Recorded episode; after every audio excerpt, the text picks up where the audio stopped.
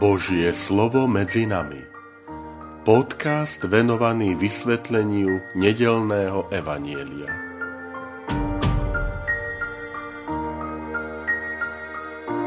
Vítajte, milí priatelia, pri počúvaní tohto môjho podcastu. Volám sa František Trstenský, som rímsko-katolícky kňaz, farár a dekan v Kežmarku.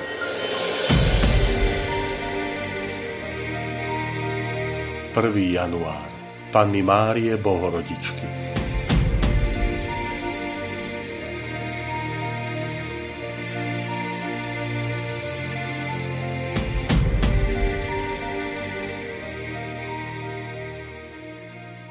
Čítanie zo svätého Evanielia podľa Lukáša. Pastieri sa poponáhľali do Betlehema a našli Máriu a Jozefa i dieťa uložené v jasliach. Keď ich videli, vyrozprávali, čo im bolo povedané o tomto dieťati. A všetci, ktorí to počúvali, divili sa nad tým, čo im pastieri rozprávali. Ale Mária zachovávala všetky tieto slová vo svojom srdci a premýšľala o nich. Pastieri sa potom vrátili a oslabovali a chválili Boha za všetko, čo počuli a videli, ako im bolo povedané. Po 8 dňoch, keď ho bolo treba obrezať, Dali mu meno Ježiš, ktorým ho aniel nazval skôr, ako sa počal v živote matky.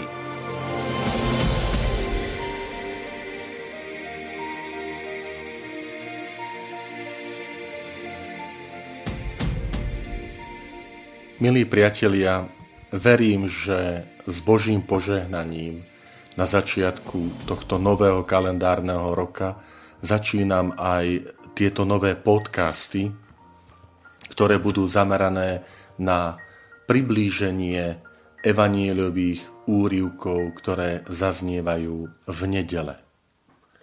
Moja trošku taká predstava je, že v sobotu podvečer si toto zamyslenie vypočujete buď sami, alebo niekde v rodine spoločne, alebo v nedelu do poludnia ešte pred odchodom na nedelnú svetú omšu že toto zamyslenie sa stane skutočne takou prípravou na nedelnú svetú omšu, najmä na tú prvú časť svetej omše, na bohoslužbu slova, ktorá nachádza svoje vyvrcholenie v ohlásení Evanielia ako slova samotného Ježiša Krista. Je to moje také želanie, očakávanie, túžba, aby aj týmto spôsobom sa ukázala tá dôležitosť pánovho dňa nedele ako centrálneho dňa celého týždňa a naša účasť na Svetej Omši, aby bola ešte radostnejšia, taká e, plná lásky k Božiemu slovu a inšpirácie, ako žiť to Božie slovo potom v nasledujúcich dňoch.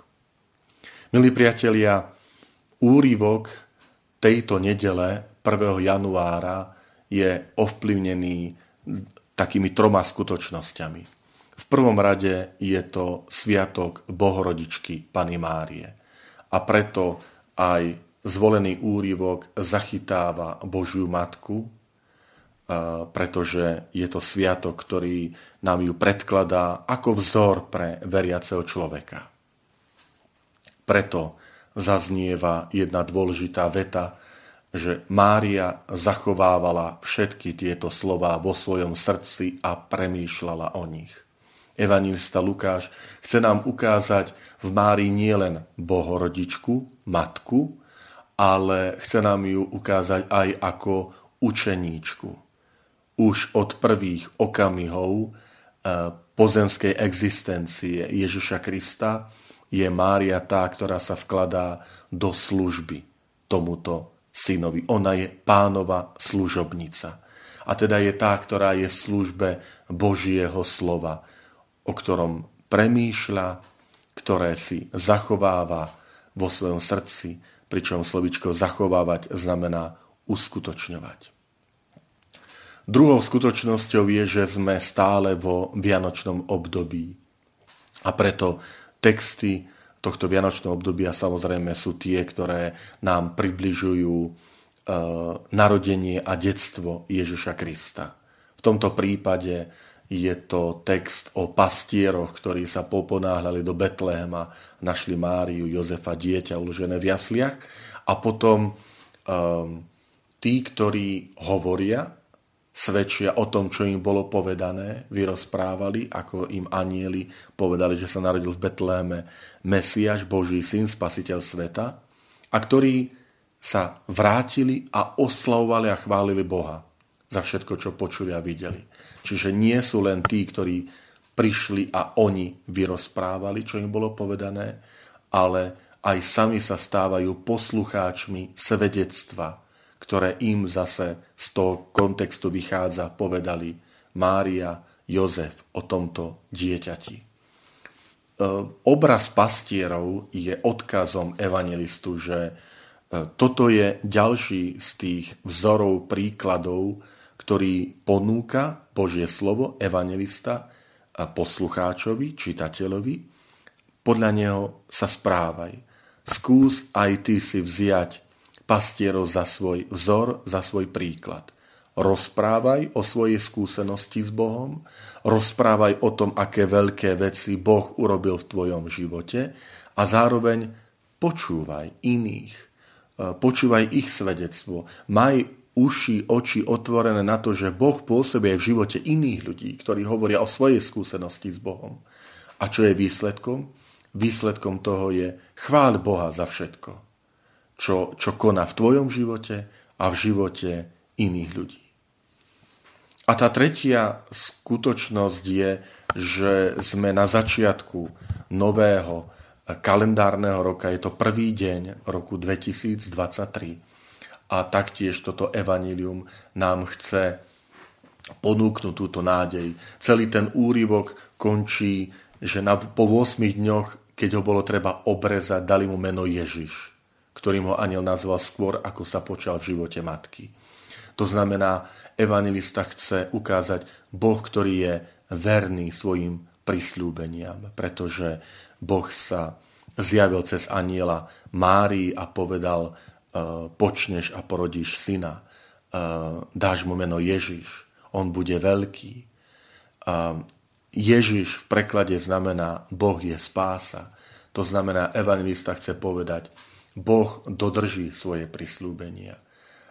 Uskutočňuje sa to, čo bolo ešte pred jeho narodením oznámené, že v Ježišovi prichádza spása, že v Ježišovi, v tomto dieťati prichádza Boh uprostred nás, je Emanuel. Zároveň je tu povedané po 8 dňoch, keď ho bolo treba obrezať, to je židovský zákon. Chlapec po, na 8 deň po narodení bola vykonaná obriezka, ktorá je pripomenutím zmluvy medzi Bohom a izraelským národom.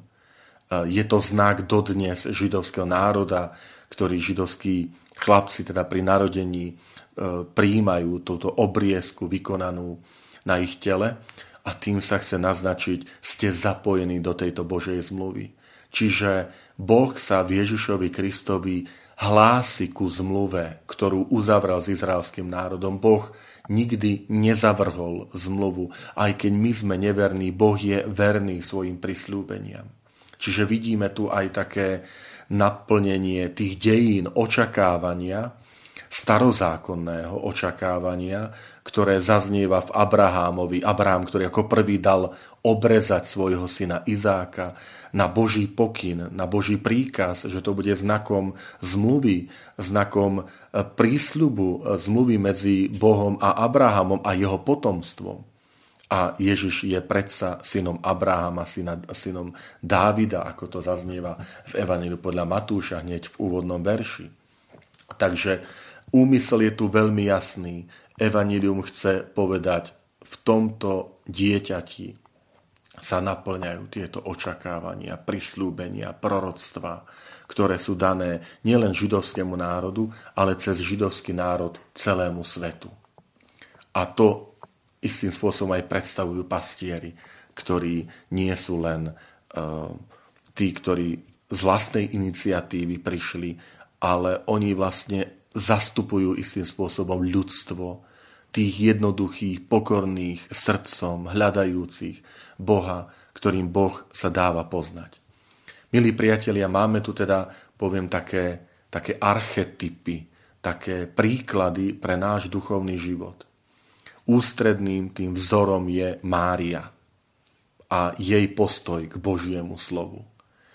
Že aj my vždy, keď prichádzame na Svetú Omšu, že mať ten postoj Božej Matky, že byť pozornými poslucháčmi, ktorí nedovolíme, aby to Božie slovo padlo na zem, ale aby našlo to úrodnú pôdu v srdci, a to znamená premýšľať o tom Božom slove a potom zachovávať, čiže robiť to slovo úrodným, aby prinieslo úrodu. Krásny príklad, prepojenie s podobenstvom rozsievačovi, že Božie zrno padne do zeme a priniesie úrodu 30, 60, 100 násobne, čiže aj toto je Božie slovo nemá zostať sterilné, nemá zostať len to, ktoré si vypočujem, ale má priniesť úrodu v mojom živote. A to je to žitie, praktické žitie tej viery, praktické žitie toho evanielia, ktoré príjmame, počúvame každú nedelu, keď sme na Svetej Omši. Že nechceme byť len prázdnymi poslucháčmi, ale tí, ktorí to slovo príjmajú, uskutočňujú ho. Múdri, múdri stavitelia, ktorí svoj život postavíme na Božom slove. A toto je Mária, Božia Matka.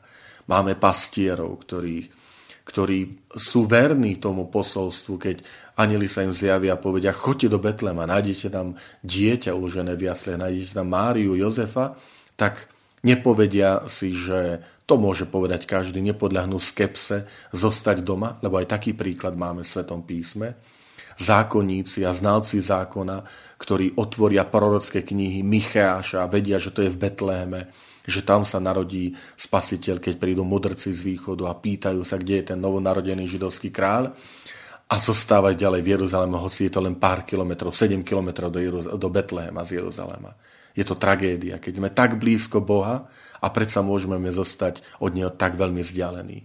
Pastieri sú tí, ktorí uveria tomuto hlasu z neba a rozprávajú, čo videli a počuli. A aj im sa dostáva zase tej spätnej väzby, že oni e, majú tú spätnú väzbu v tom, že počujú svedectvo, posolstvo o tom, čo počuli a videli e, v Betleheme.